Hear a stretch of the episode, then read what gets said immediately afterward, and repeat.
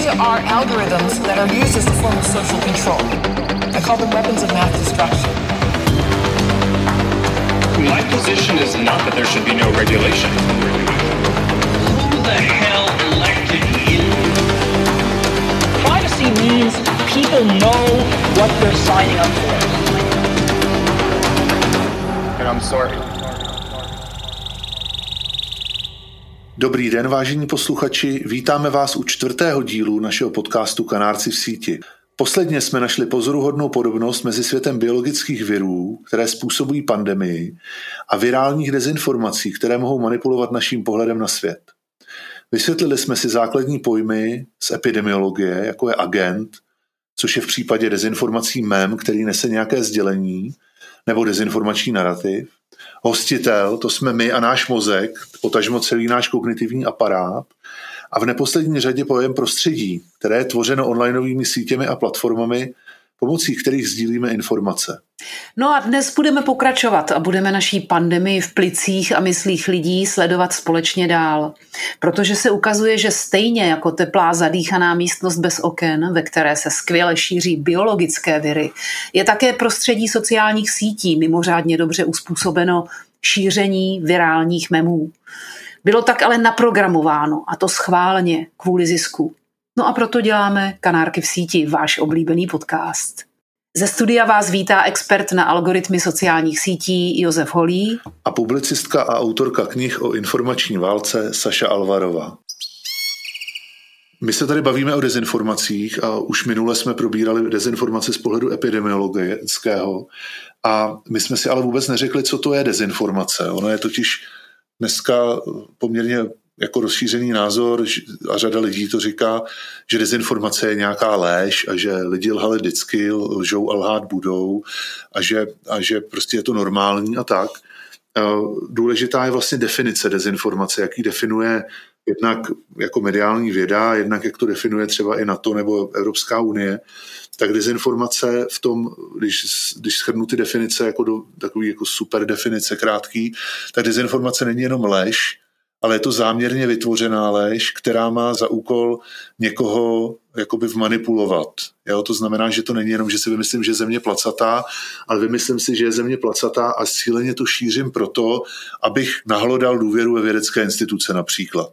A nebo, nebo já můžu napsat na internet, že prostě Bill Gates nás chce všechny očipovat pomocí vakcinace, ale uh, druhá věc je, že, já to, že ty dezinformátoři to dělají proto, aby zase nahlodali důvěru vlastně v ty procesy, které se týkají vakcinace, v západní kapitalismus, v Bill jako takovýho a v další věci. Čili to je dezinformace. Dezinf- dezinformace není jenom lež, ale je to lež, která je vytvořená a potom šířená za určitým cílem. Tak a budeme rovnou pokračovat. Pojďme se podívat na první věc a to je průběh nemoci. V případě biologických virů uh, může být průběh nemoci různý. Vidíme to na covidu, že někdo má průběh nemoci velmi lehký a někdo velmi těžký. A z pravidla to závisí samozřejmě mimo imunity člověka, o které se budeme bavit později taky, tak to závisí na množství virů, kterému byl daný člověk vystaven. A teď by vlastně mohlo být zajímavý se podívat na to, jak je to v případě těch informačních memů, potažmo dezinformací, jak závisí, nebo jak vlastně definovat vůbec v uvozovkách průběh nemoci? Já si myslím, že vysoký, ne nejdůležitější faktor je to množství vystavení, ať už opakovaný, anebo z různých zdrojů a e, po, v určitým čase. E, totiž Tady vstupuje do hry něco, co objevil v 60. letech americký psycholog Robert Zions. Dokonce to exaktně prokázal. On tomu říkal um, mere exposure effect, co znamená efekt vícenásobného vystavení. A ten v podstatě říká, že čím více nějakou informaci vní, zavnímám, kolikrát jsem této informaci vystaven, tím menší je moje kritická bariéra vůči této informaci. A e, jakoby zjištění tohohle toho objevu spočívá v tom, že každá informace, která je nová, je pro nás primárně nepřátelská, protože všechno, co je nové, může být zdrojem nějakého rizika. Takže my přijímáme obecně nové věci spíše s nedůvěrou, anebo spíše s takovým tím určitým blokem, jako Bůh ví, jak to celý je Bert Zajons přišel na to a pokusama vlastně dokázal, že lidé skutečně v závisle na tom, kolikrát jsou jedné informaci vystaveni, tím víc jsou ochotni připustit, že by na ní mohlo být něco pravdy nebo ji rovnou uvěřit. Ostatně tuhle tu věc eh, řekl už Hitler, že tisíckrát opakovaná lež se stává pravdou. Tam je totiž ten stádní efekt toho, že uprostřed největšího stáda se cítím nejbezpečněji. Lidi jsou rádi součástí nějaké většiny, protože ve většině je bezpečno, v menšině je nebezpečno. Takže upravují svoje mínění podle toho, co si myslí, že si myslí většina. A na internetu se dá to, ta většina se dá vlastně krásně cinknout. To znamená, že za pomocí eh, technických prostředků, jako jsou Twitteroví boti, za pomocí umělé inteligence, za pomocí falešných účtů, za pomocí produkce tisíce různých článků, vy můžete v různých internetových onlineových platformách vyvolat zdání toho, že něco je součást většinového názoru a to má obrovskou persuazní sílu. Jde opravdu o to opakování toho dezinformačního narrativu nebo toho memu v čase z různých stran. Je tam sounáležitost s tím, s nějakou širší skupinou abych se cítil bezpečně, jak jste říkala. A zároveň to musí být v čase s dostatečnou frekvencí. Prostě chce to dlouhodobě a dostatečně intenzivně a potom vás manipuluje. To jako v té The Wall, v tom filmu od Pink Floyd, kde prostě mu pak pouštěli ty, tu televizi a tak dále. Pak mě ještě napadl dodatek k tomu, že v amerických volbách profesionálové, kteří rozebírali průběh Trumpovy volební kampaně 2016, si všimli role toho šíleného hoaxu o tom, že Clintonová řídí s mezinárodní síť pedofilů v pizzerii Pizza Comet někde v New Yorku, eh, že v basementu ve sklepě té pizzerie je prostě řídící středisko, kde se přijímají objednávky na ty děti a že se to všechno kóduje, takže když se napíše pizza s olivama, že to znamená osmiletá holčička. A, a tyhle blbosti s prominutím eh, po opakovaném vystavení uvěřila strašná spousta Američanů, ale co je horší a o tom se neví, tahle blbost měla jednu důležitou funkci, která je málo zjevná a sice, že ukotvila pozor, negativní pozornost na jméno Clintonová i u těch lidí, který, věři, který uvi, uviděli hned, že je to blbost. Ono to v té hlavě zůstane, ten negativní dojem. A pak, když vám někdo pošle uvěřitelnější dezinformaci o tom, že Hillary Clintonová něco, tak tu vy už koupíte automaticky, protože už tam máte to šíleně negativní přednastavení toho prvního hoaxu, který se ve vás ještě nechyt, ale už zanechal stopu. Já si to představuju jako, že jako ajťák, tak si to představuju, uh, jako co se děje v tom našem mozku, kde vy máte ty neurony, a asi tak nějak všichni víme z hodin biologie, jak neurony fungují, že se prostě, že tam vznikají a posilují se nějaký spojení na základě signálů, který mezi těma neuronama běží. Samozřejmě hrozně složitý si to představit eh, v té škále těch eh, řádově prostě miliard neuronů nebo kolik jich tam máme. Ale ono, co se vlastně děje, tak ona se vám tam, ta informace, kterou tedy dostáváte, tak ona se vám zapisuje. A ona se vám zapisuje nejenom na té úrovni faktický, že Hillary Clintonová prostě jí děti někde v pizzerii, nebo jak to je. Ale ona se vám zapisuje i na té emoční, protože v okamžiku, kdy vy slyšíte takovouhle, i když je to úplná blbost, ale je to vlastně hrozně vošklivá věc, ono to ve vás zbudí tu emoci a v tu chvíli se vám vlastně v tom mozku někde jako zaznamená i ta negativní konotace toho jména Clintonova a to je vlastně ten jakoby ten postranní efekt té původní dezinformace. Takže několik lidí uvěří tomu, co je v tom jádru toho sdělení, ale řada dalších si prostě odnese ten emoční záznam, který je negativní. Tu chvíli se tady ten úplně hloupej a až bych řekl debilní informační narrativ, tak vlastně on, on je nosič pro to, aby roznášel v širší populaci negativní emoci. Na, na to je krásný staročeský přísloví, který říká, už se o něm málo ví, kdo chodí k močidlu, neujde nátchy. To znamená, že už jenom, že se o tu informaci otřete, na vás zanechá nějakou stopu. To principu familiarity, jak jste říkala, že vlastně chceme někam patřit a proto jsme náchylnější aha, jakoby věřit informacím, který máme pocit, že jsou obecně platný, že jim věří i ostatní prostě tak to vlastně souvisí s tou architekturou sociálních sítí, o kterými už jsme se bavili v minulosti, kdy, jak všichni dobře víme, tak uh, ty algoritmy třeba Facebooku a vlastně těch dalších platform, které vlastně sledují ten cíl nás co nejvíc a nejdéle připoutat k té jejich službě, tak nám dávají obsah, který se nám líbí a tam už začíná ten problém. A v tu chvíli my jsme vlastně v bublině, kde máme pocit, že to, co se tam říká, takže to je ta pravda, protože nejsme vůbec vystavení alternativním narrativům, žádným jiným pohledům, jiným perspektivám jsme potom zavřený tady v té obsahové bublině nebo v tom eh, echo chamber, v té komoře ozvěn, kdy, kdy si to tam ještě mezi sebou posíláme, ještě se potom dál utvrzujeme v tom, jak je to pravda a vlastně nás to naplňuje i tady tím pocitem toho, že někam patříme a tak dále.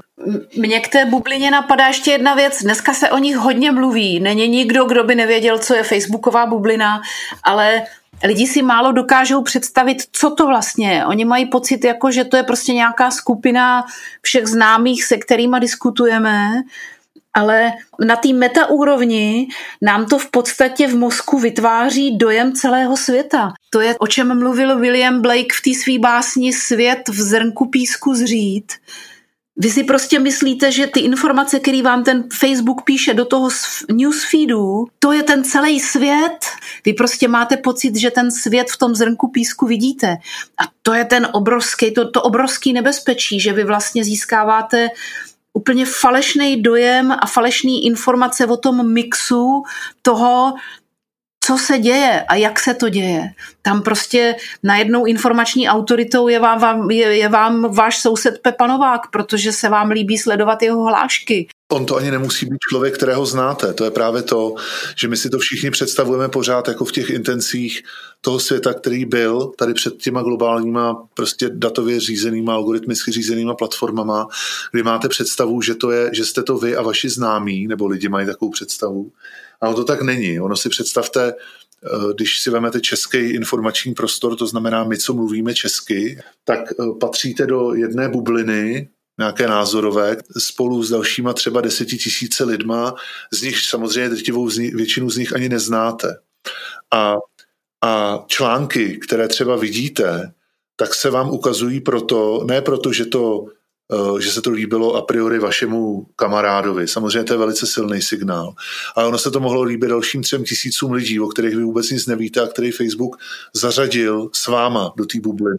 Čili vy jste vlastně zavřený v takový skleněný kleci eh, s dalšíma tisícema lidma, o kterých vůbec nic nevíte. Ani nevíte, že do té vaší bubliny patří.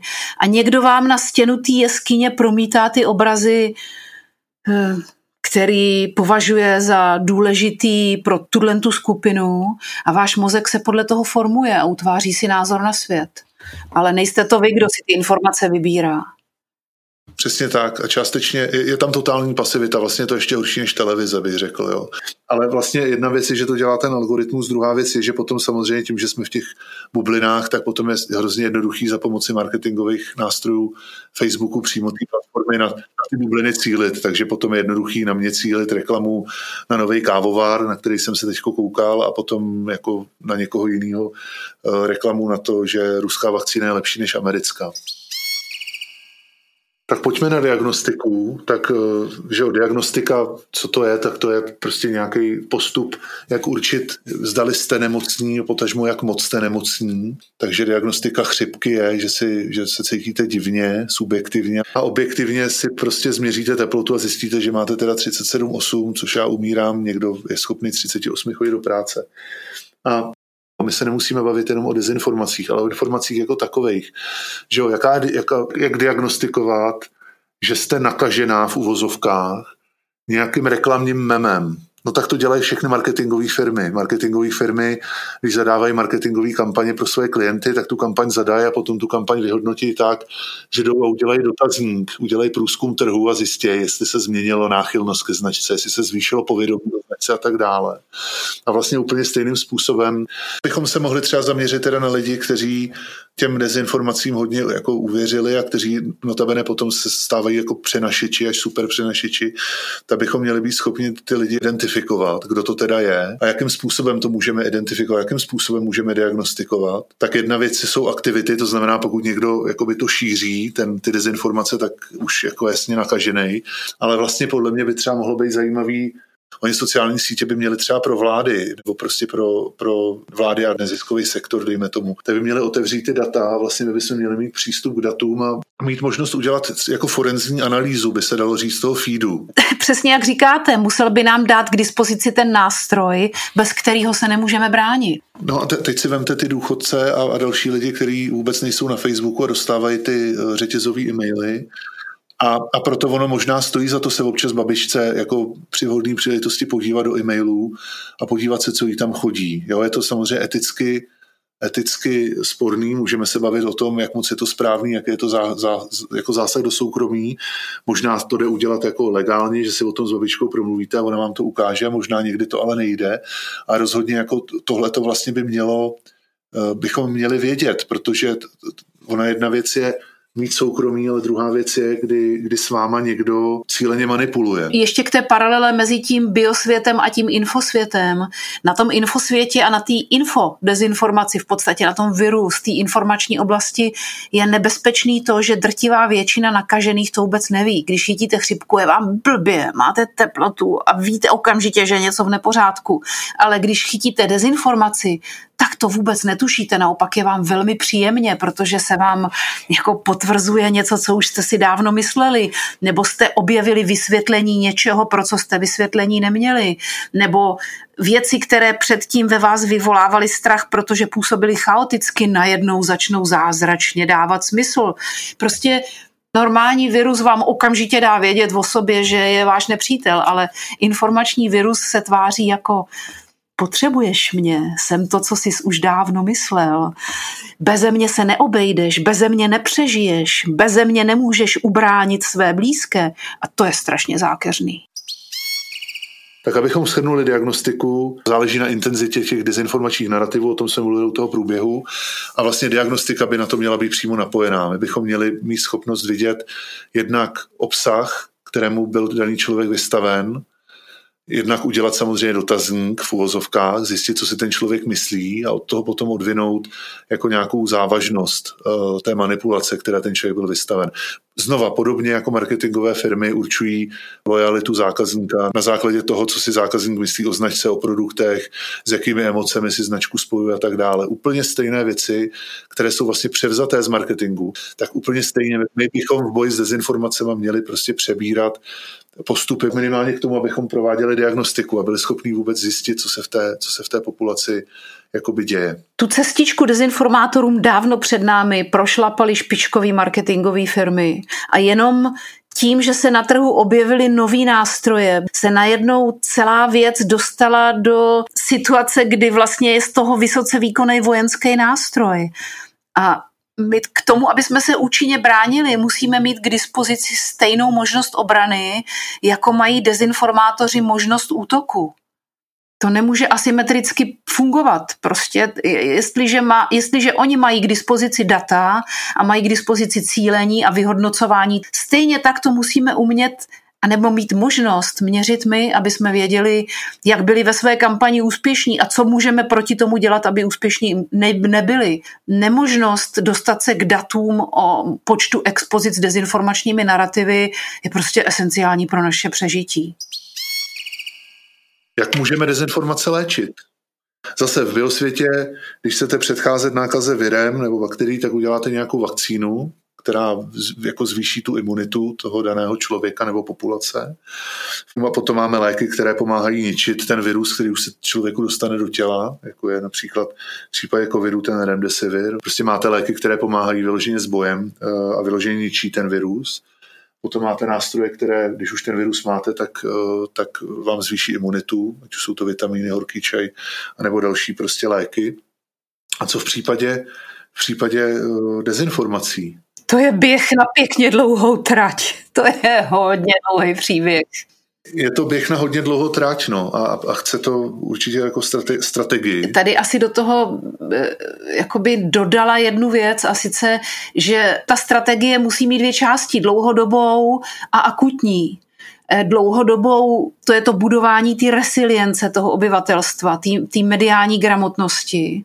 A to je to, co s čím musíme začít nutně už na základních školách. Mediální gramotnost prostě začíná s matematickou a literární gramotností a pokračuje přes ty znalosti, jak se vytvářejí média, sociální sítě a tak dále, co je informační válka, kdo a proč ji organizuje, ale to krátkodobí, v čem jsme teď, v té akutní fázi, kdy vlastně na našem území spousta aktérů šíří záměrně nepravdivé informace pro to, aby jsme se nedohodli vůbec na ničem a pokud možno se porvali sami mezi sebou, tak to už je jiná věc a s tím musíme taky něco dělat.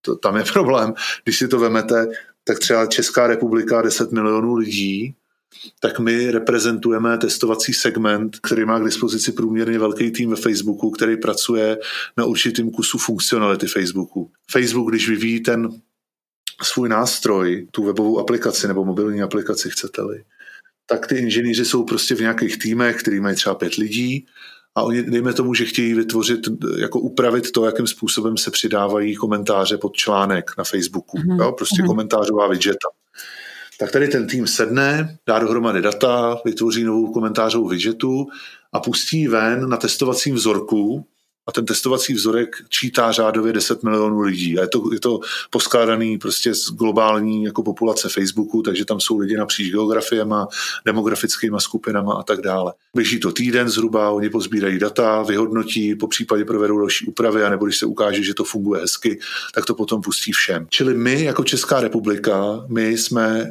podstatě pro ně jako testovací segment. My nemáme sílu absolutně na to. Facebook nevím kolik desítek procent reklamního onlineového trhu v Čechách má, ale je to rozhodně významné a nemá u nás ani otevřený jako ani obchodní, jako obchodní zastoupení.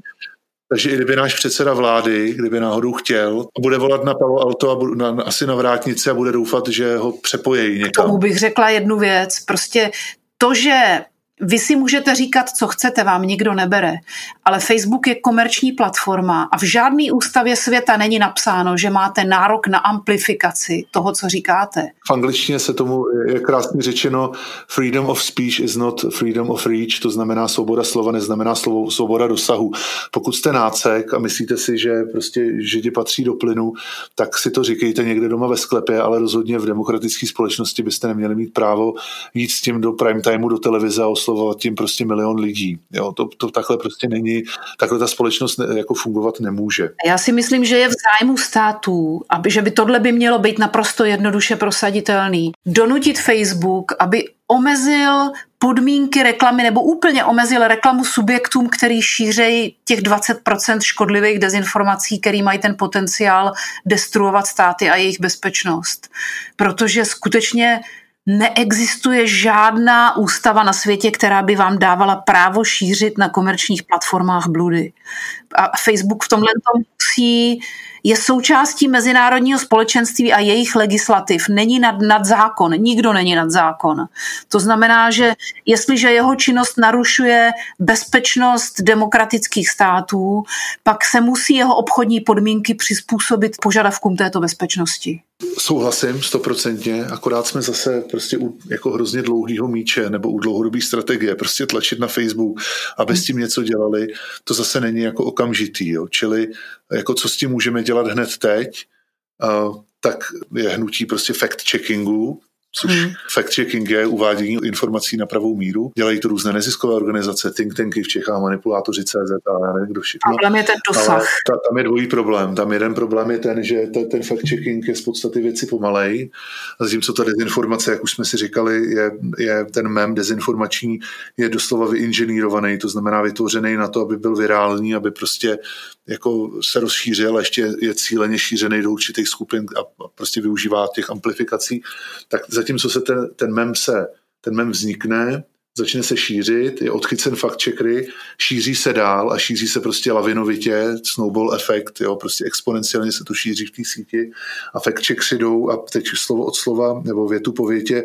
zkoumají, co v tom daném článku dezinformačním je napsáno a dohledávají Wikipedia zdroje a a snaží se napsat proti článek, ve kterém bude všechno hezky jako objektivně, na základě objektivních dat podloženo.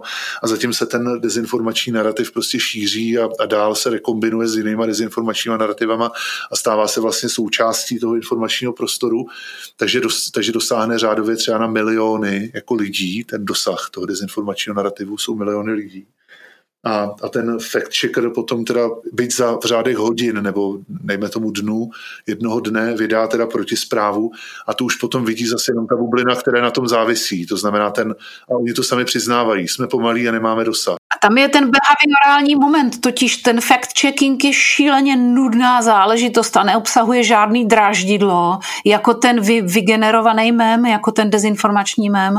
Není tam, nenaj, ve fact-checkingu nenajdete fotku velkého poprsí, nenajdete tam uh, uh, utíkající uh, lidi černé barvy pleti s mačetama a divokých výrazů tváří, nenajdete tam nic z toho, co používají dezinformátoři proto, aby zatěli ten dráp do té naší emocionální soustavy a aby nás odvlekli někam pryč a donutili rychle sdílet a rychle varovat sousedy a, a, a, a diskutovat a pohádat se pod tím.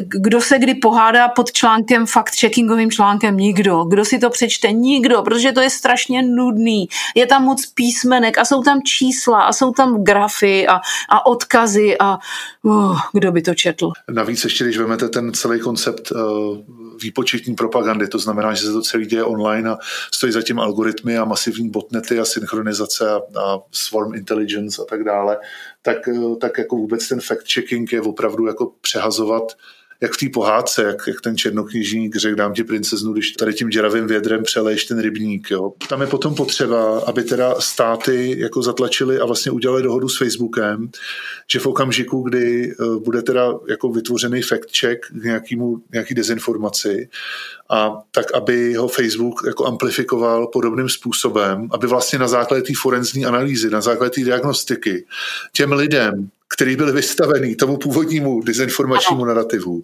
tak aby tady těm lidem začali do toho feedu ukazovat tady tu opravu.